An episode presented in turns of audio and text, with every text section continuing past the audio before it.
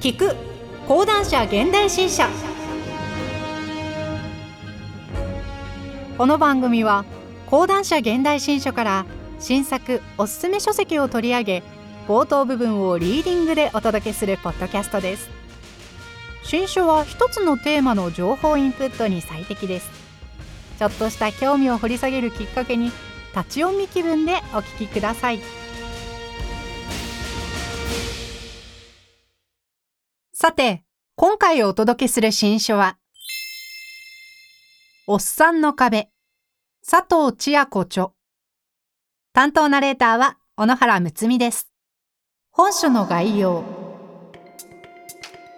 日本一のおっさん村。永田町の非常識。政治メディアの実態。全国紙初の女性政治部長が克明に記す男社会のリアル。なぜ永田町と政治メディアにおっさんが多いのか。幾多の壁に直面してきた政治記者が男性優位主義の本丸で考えた日本社会への処方箋。永田町驚きのエピソード。総理秘書官の講義。首相の重要な外遊に女性記者を同行させるとは何事だ。夜回り取材時議員宿舎のリビングでいきなり抱きついてきた大物議員。いつも優しい高齢議員が少しは休みなさいと布団を敷き始めた。さてどうする？政治記者の過酷な競争。事実無根の告げ口をされ梶山清六に激怒される。あんたが漏らしたのか。空恐ろしかった一言。女性で声が一人だけ高いから懇談の場の空気が乱れるんだよ。毎朝の箱乗り競争夜の差し取材入浴時間を削って働く激務の日々。男性でもおっさんでない人たちは大勢いるし女性の中にもおっさんになっている人たちはいる。本書より。本書の内容。第1章。立ちはだかるおっさん。第2章。ハラスメントの現場。第3章。女性初が嫌だった。第4章。女性議員の壁。第5章。壁を壊すには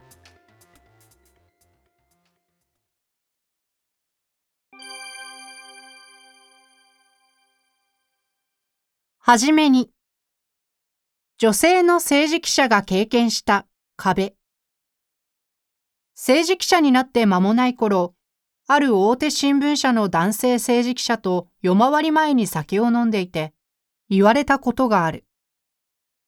大勢いる担当記者の中から一歩抜け出して政治家に食い込むためにはどうすればいいか。まず、どこの社の記者を外すかを考える。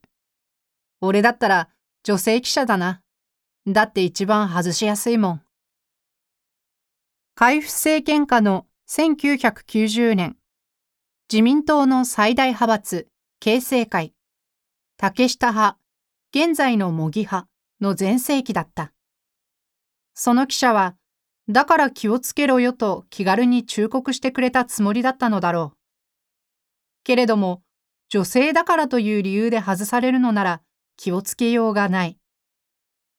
ちなみに、外すというのは、日本の政治記者の間では、政治家との懇談や担当記者同士の情報交換の場に入れないことを意味する。別のある男性記者からは、やや自慢げにこう言われた。政治家と仲良くなる最も良い方法は、一緒に女遊びをすることだ。お互いにチブを握り合うから、いっぺんに仲良くなれる。もちろん、こんな記者ばかりではない。だが、こういう発言を堂々とできる雰囲気があった。こちらも不快に感じながらも、食ってかかるわけでもなく、ただ愛想笑いを浮かべながら黙って聞いていた。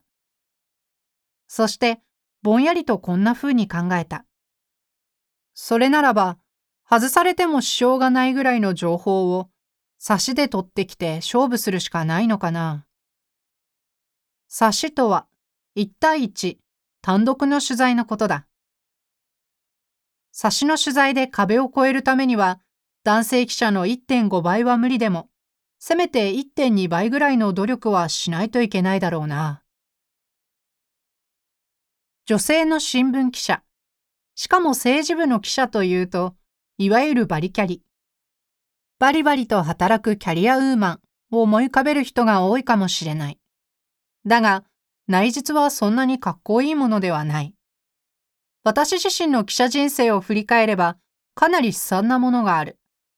もっとも、バリキャリのイメージは、もはやかっこいいではなく、あんな風にはなりたくないというものに変わっているかもしれない。自分の政治記者生活はこんな風にして始まったのだが、話をわかりやすくするために簡単に自己紹介をしたい。私が新聞記者になったのは、男女雇用機会均等法が施行された翌年の1987年。毎日新聞に入社し、長野支局勤務を経て、1990年に政治部に配属された。政治記者1年目の夏、総理番や官房副長官版として首相官邸を担当していたとき、イラクがクウェートに侵攻して湾岸危機が起きた。これは日本の外交安全保障政策の転換点となった。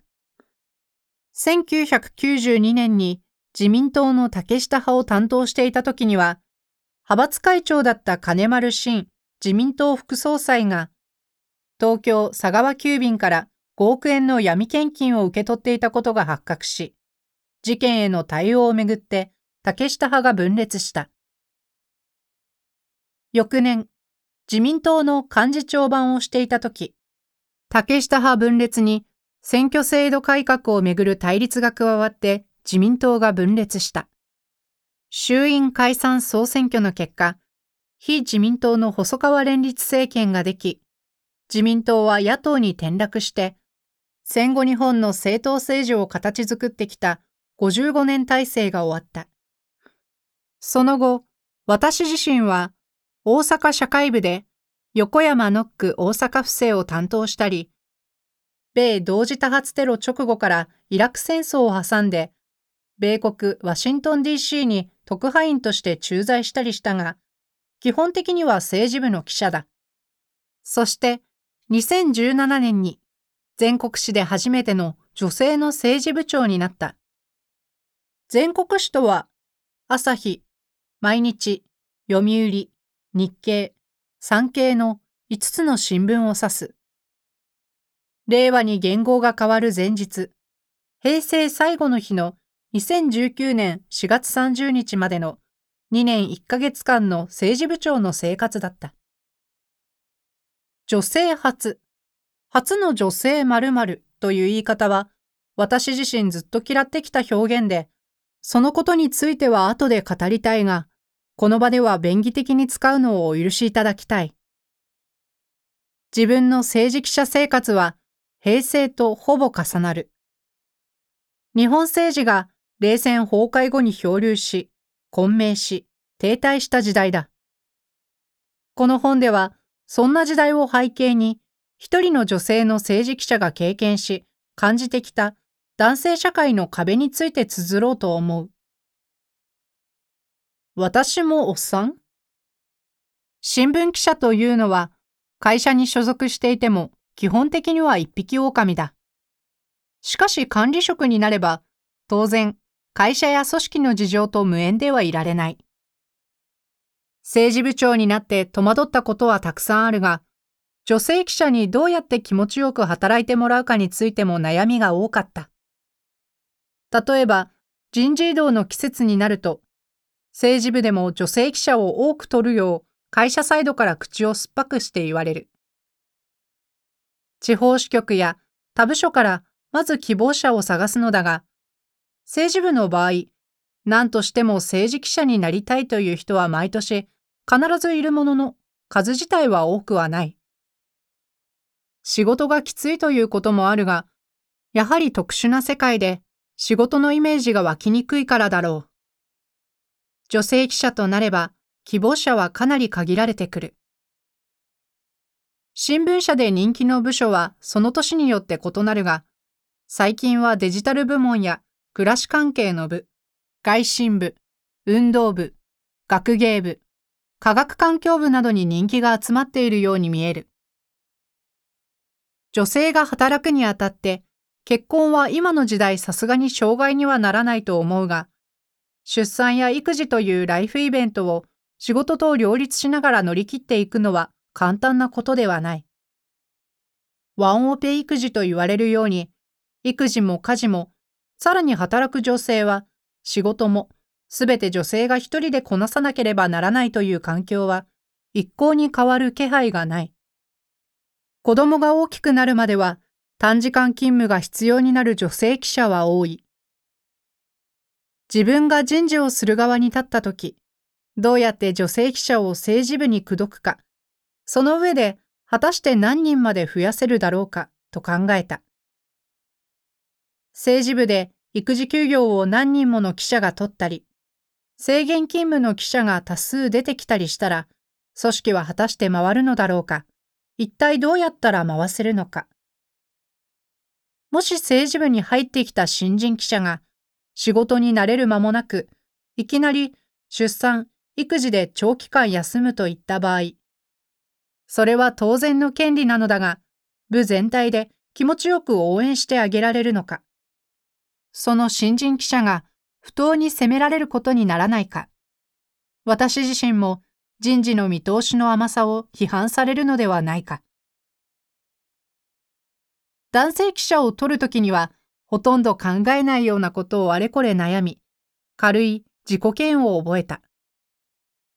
本来、男性も育休を取るように推奨されているわけだから、女性記者を取るにあたって悩むというのはおかしなことだ。これでは自分もおっさんと変わらないのではないか。ミソジニー、女性嫌悪、女性蔑視と大差ないかもしれないと思った。管理職経験のある男性たちは、おそらく同じようなことを感じたことがあるのではないだろうか。そういう女性登用の壁を乗り越えるにはどうしたらいいかも、この本で考えていきたい。日本社会の本音？さらに視野を少し広げてみよう。2021年2月、東京オリンピック・パラリンピック組織委員会の会長だった森喜朗元首相が女性を蔑視する発言をし、会長辞任に追い込まれた。日本オリンピック委員会 JOC 評議委員会で女性理事を40%以上に増やす話し合いが行われた場で発言したもので、次のような内容だった。女性がたくさん入っている理事会は時間がかかる。女性は誰か一人が手を挙げて言うと、自分も言わないといけないと思うのだろう。女性の理事を増やす場合は、発言時間の規制を促しておかないと終わらないので困る、と誰かが言っておられた。組織委員会にも女性がおられるが、みんなわきまえておられる。会議で意見を言うかどうかは性別の問題ではない。女性の行動と勝手に結びつけて非難するのは明らかな女性差別だ。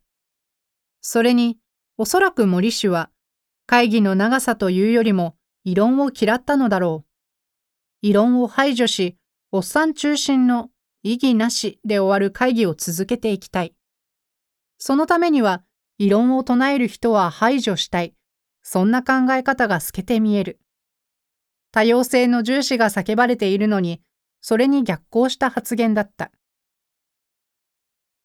経団連の中西博明会長、当時は、森発言について、日本社会にはそういう本音があるような気がする。それがパッと出てしまったかもしれないと語った。日本社会の本音？その日本社会に女性は入っていないのだろうか。日本社会の本音ではなく、おっさんの本音が出たのではないか。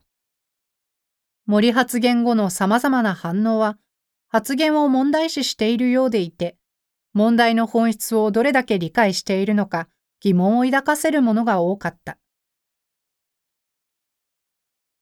女性政策の眉唾そもそも女性を各分野に増やすことがなぜ必要なのだろうか。第二次安倍政権以降、女性が輝く社会、女性活躍推進という掛け声で女性政策が叫ばれるようになった。2014年秋に安倍晋三首相が国会の所信表明演説で女性が輝く社会を掲げて間もない頃、ある厚生労働省幹部を招いたオフレコの勉強会で、幹部が開口一番言った。安倍さんが女性政策なんて、皆さん眉唾だと思っているでしょう。私自身もそうなのですが、まあ見てみましょう。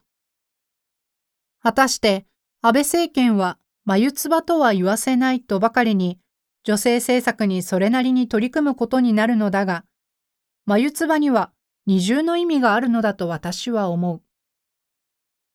政策を推進するかどうかという点と、もう一つ重要なのは何のためにという動機だ。昨今の女性活躍推進は国や企業の論理が優先されているように見える。グローバル社会を生き抜くためには多様な視点が必要だ。労働力人口不足を補うには外国人労働者よりもまず女性に働いてもらおうという論理だ。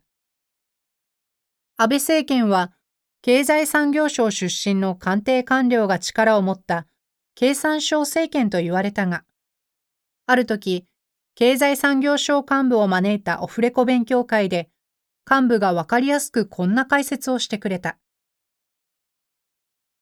少子化による労働力人口不足をどう補うか。安倍政権は外国人労働者の受け入れを拡大するような政策は取りたくない。そうなると、女性と年寄りに働いてもらうしかないわけです。安倍政権の女性政策とはそういうことです。内閣府の2021年版男女共同参画白書の関東言で、当時の丸川珠代男女共同参画担当省は、世界経済フォーラム WEF のジェンダーギャップ指数で、日本が156カ国中120位だったことに最初に触れて、こう述べている。我が国では、国際社会では当然の規範であるジェンダー平等の理念が必ずしも共有されていません。これらはグローバル化が進む中、世界的な人材獲得や投資をめぐる競争を通じて、日本経済の成長力にも関わる問題です。まず何よりも、日本経済の成長力への悪影響を論じている。この理屈自体には異論はないが、経済成長のための女性活躍という視点が最優先で語られることには私は賛同できない。それじゃあ、グローバル社会に対応する必要がなければ、女性は登用する必要がないの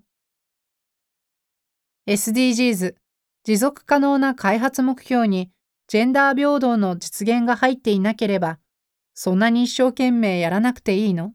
と聞きたくなる。人口の半分は女性だ。男性と同等の権利が与えられるのが自然ではないのか？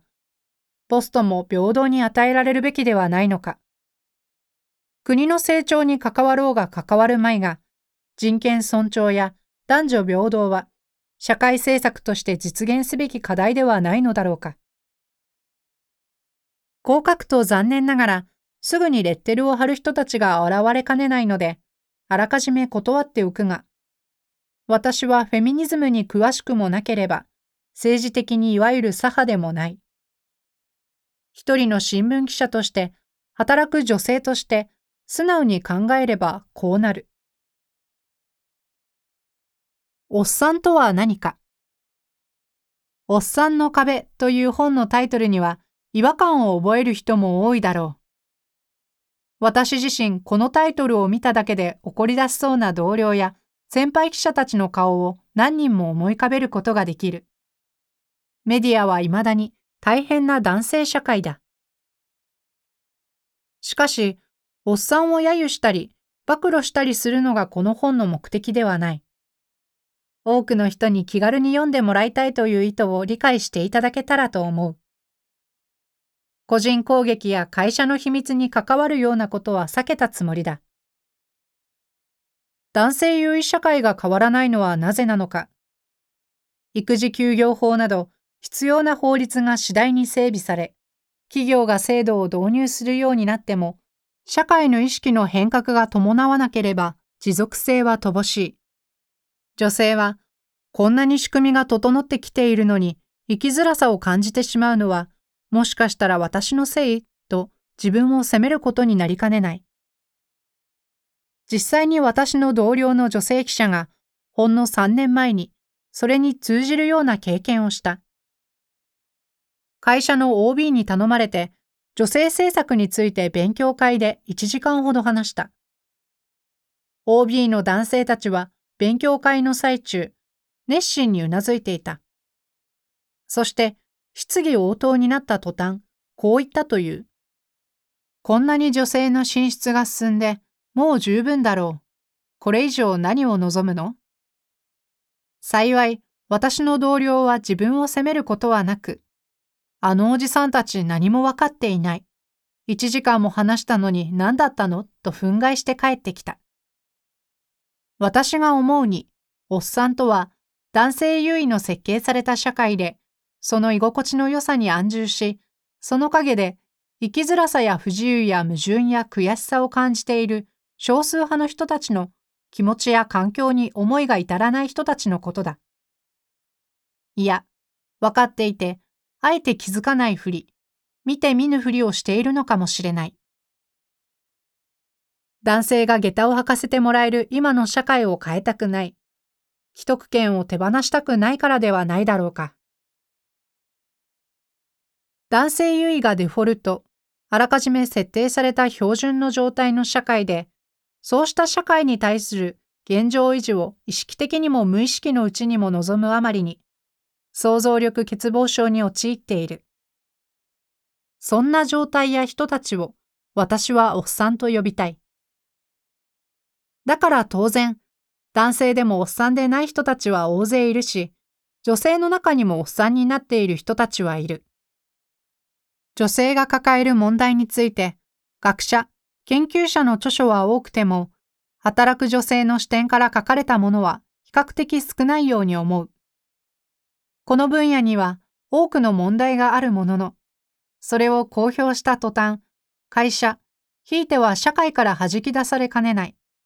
そんな懸念があるからではないか。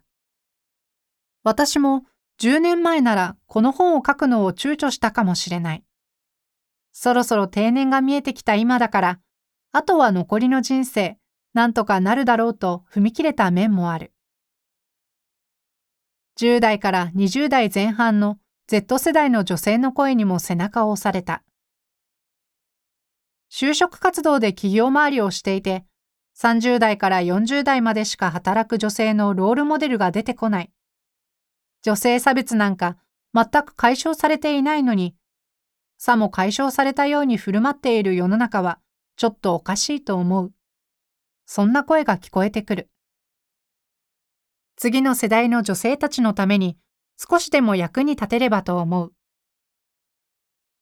おっさんの壁とは具体的にどういうものなのか、どうしたらそれを乗り越えられるのか、突き崩せるのか。おっさんもそうじゃない人もこれをきっかけに考え、行動につなげていただければ、こんなに嬉しいことはない。